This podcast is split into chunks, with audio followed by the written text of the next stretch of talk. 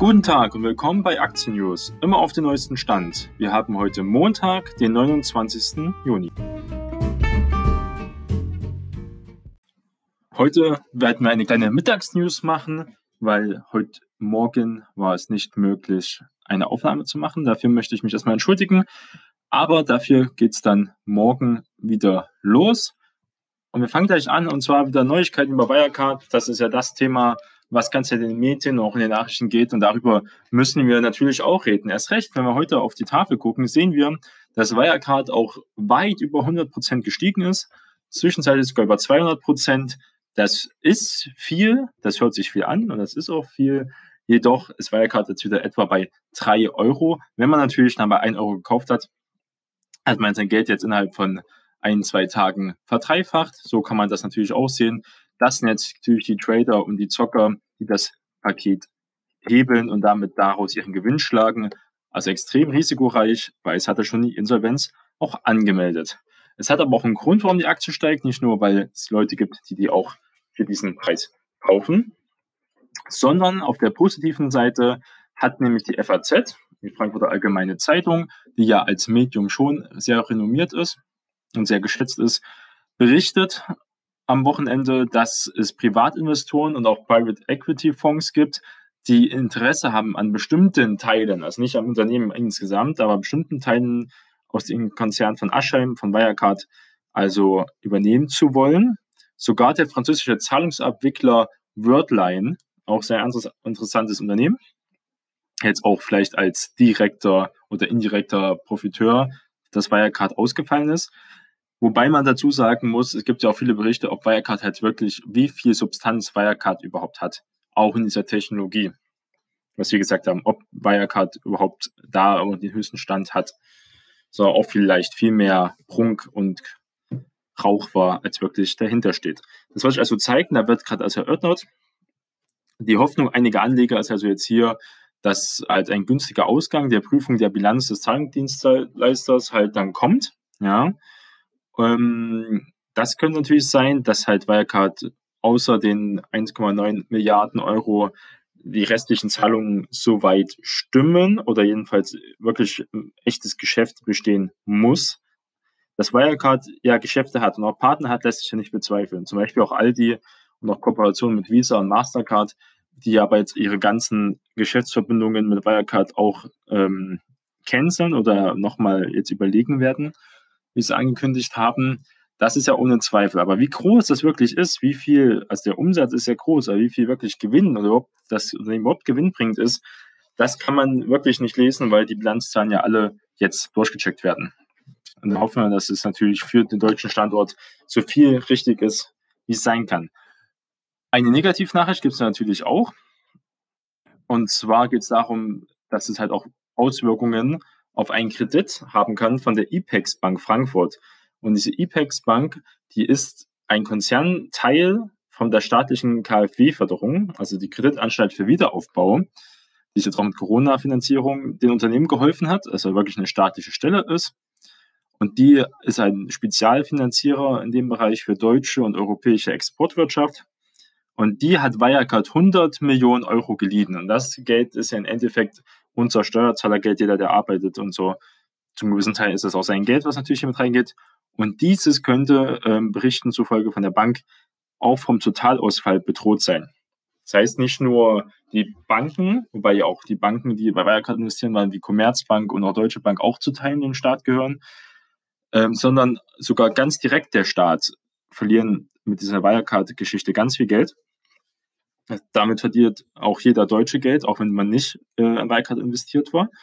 Das muss man sich auch natürlich überlegen und deswegen werden die Rufe immer lauter, was gegen die BaFin zu tun, die BaFin äh, besser auszurüsten, dass auch da ein paar Köpfe rollen, Anzeigen sind schon gestellt, KPMG und EY kriegen gerade äh, Klagen um die Ohren gehauen, auch zu Recht zu Großteilssachen. Viele, aber viele Stellen haben versagt. Auch das Finanzministerium hat da absolut versagt man überlegt sich ja nur, dass damals ja auch die äh, BaFin ein Leerverkaufsverbot gemacht hat, ja, weil das nur Spekulanten waren, die ganzen, die ganzen Hedgefonds. So viele waren es ja eigentlich gar nicht, sage ich jetzt mal, äh, die gegen Wirecard spekuliert haben. Sogar große Unternehmen, ja, große Banken, auch amerikanische Banken waren ja sogar auch investiert in Wirecard.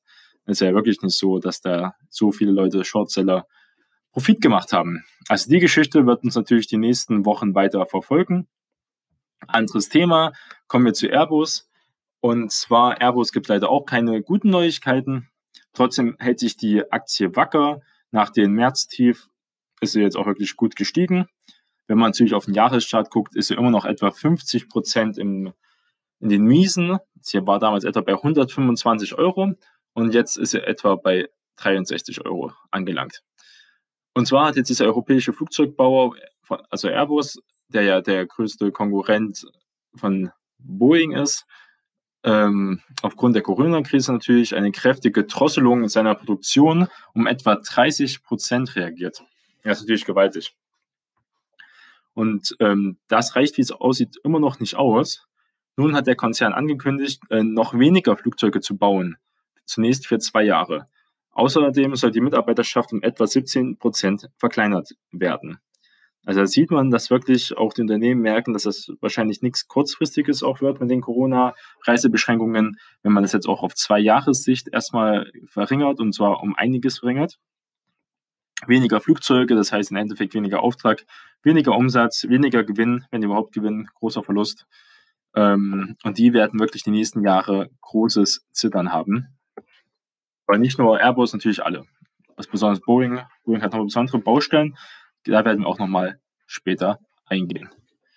Ich muss natürlich sagen, ähm, die Auslieferung ist auch um 40 Prozent gekürzt worden. 1000 Stellen wurden gestrichen. Darauf reagieren manchmal Aktien ganz gut. Das ist so ein Sparkurs, das das zeigt. Das Unternehmen setzt jetzt die Sparschraube an, spart Geld und kann das Geld dann äh, für Investitionen oder für eine gute Umschuldung oder erstmal liquid, also für liquide Mittel benutzen, damit auch der Konzern auch auf keinen Fall insolvent geht. Das wird auch hier nicht passieren. Airbus, da ist äh, auch Europa viel zu stark investiert, die EU, besonders natürlich Frankreich, aber auch Deutschland. Ähm, und Airbus wird sowieso, genau wie Boeing, extrem gestützt von den Staaten, die ansässig sind. Also das ist jetzt kein Risiko für einen Totalverlust. Trotzdem werden die nächsten Jahre sehr, sehr schlecht. Es war ja, also der geplante Produktionsausbau damals war ja sogar geplant, Produktion zu erweitern. Es lief wirklich gut. Wie bei der Lufthansa kann man sagen, Lufthansa war auch alles solide, aber bei Airbus lief es wirklich gut. Aber jetzt leben halt in einer anderen Welt. So viel dazu. Also Airbus kann man erstmal beobachten, aber mehr nicht. Und als letzte Nachricht möchte ich heute mal Slack über Slack reden. Und Slack ist halt eine schöne Technologieaktie. Die ist auch noch gar nicht so bekannt in Deutschland, würde ich sagen. Auch schon ein bisschen länger auch an der Börse handelbar. Sie ist auch leicht äh, im negativen Bereich, etwa bei 28 Euro und vor einem Jahr war sie etwa bei 32 Euro. Ist halt Technologiewert, also Wachstumswert, fundamental ist natürlich eine ganz andere Geschichte. Und bei Slack geht es halt um Kommunikation wie bei den meisten ähm, Technologiekonzernen natürlich auch. Und zwar geht es jetzt um das Thema E-Mails im Geschäftsverkehr. Und zwar werden diese klassischen E-Mails äh, dank seiner neuen Slack Connect-Funktion halt ab, abschaffen oder jedenfalls obsolet machen. Das heißt, dass die Leute nicht mehr E-Mails schreiben müssen, sondern schnell einfach bei Slack Connect ähm, den Unternehmenspartnern in Kontakt treten können, seriös, also jetzt nicht wie eine WhatsApp-Gruppe, sondern wie eine seriöse Business-Gruppe von äh, mehreren Geschäften zusammen. Bis zu 20 Unternehmen sollen so einen Kanal, sage ich mal, miteinander kommunizieren.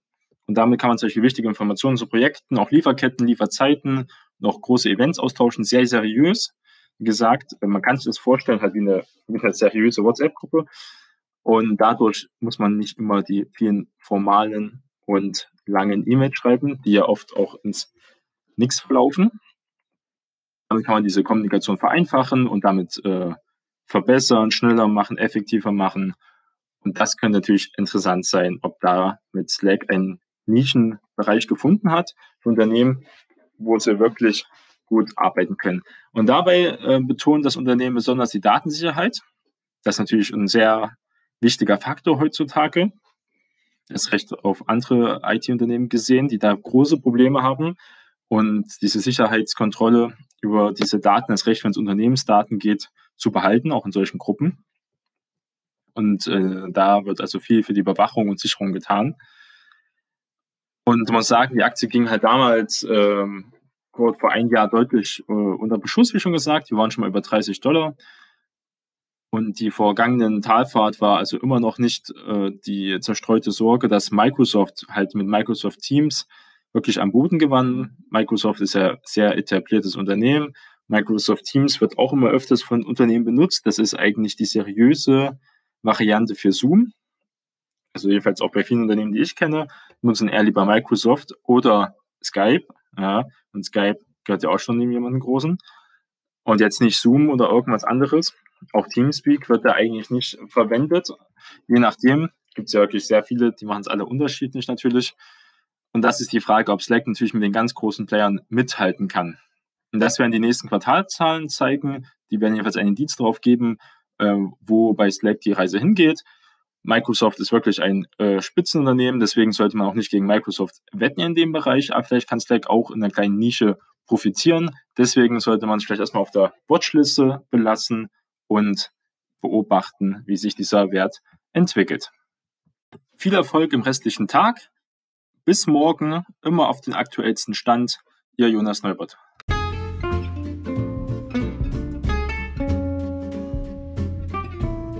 Viel Erfolg im restlichen Tag. Bis morgen, immer auf den aktuellsten Stand. Ihr Jonas Neubert.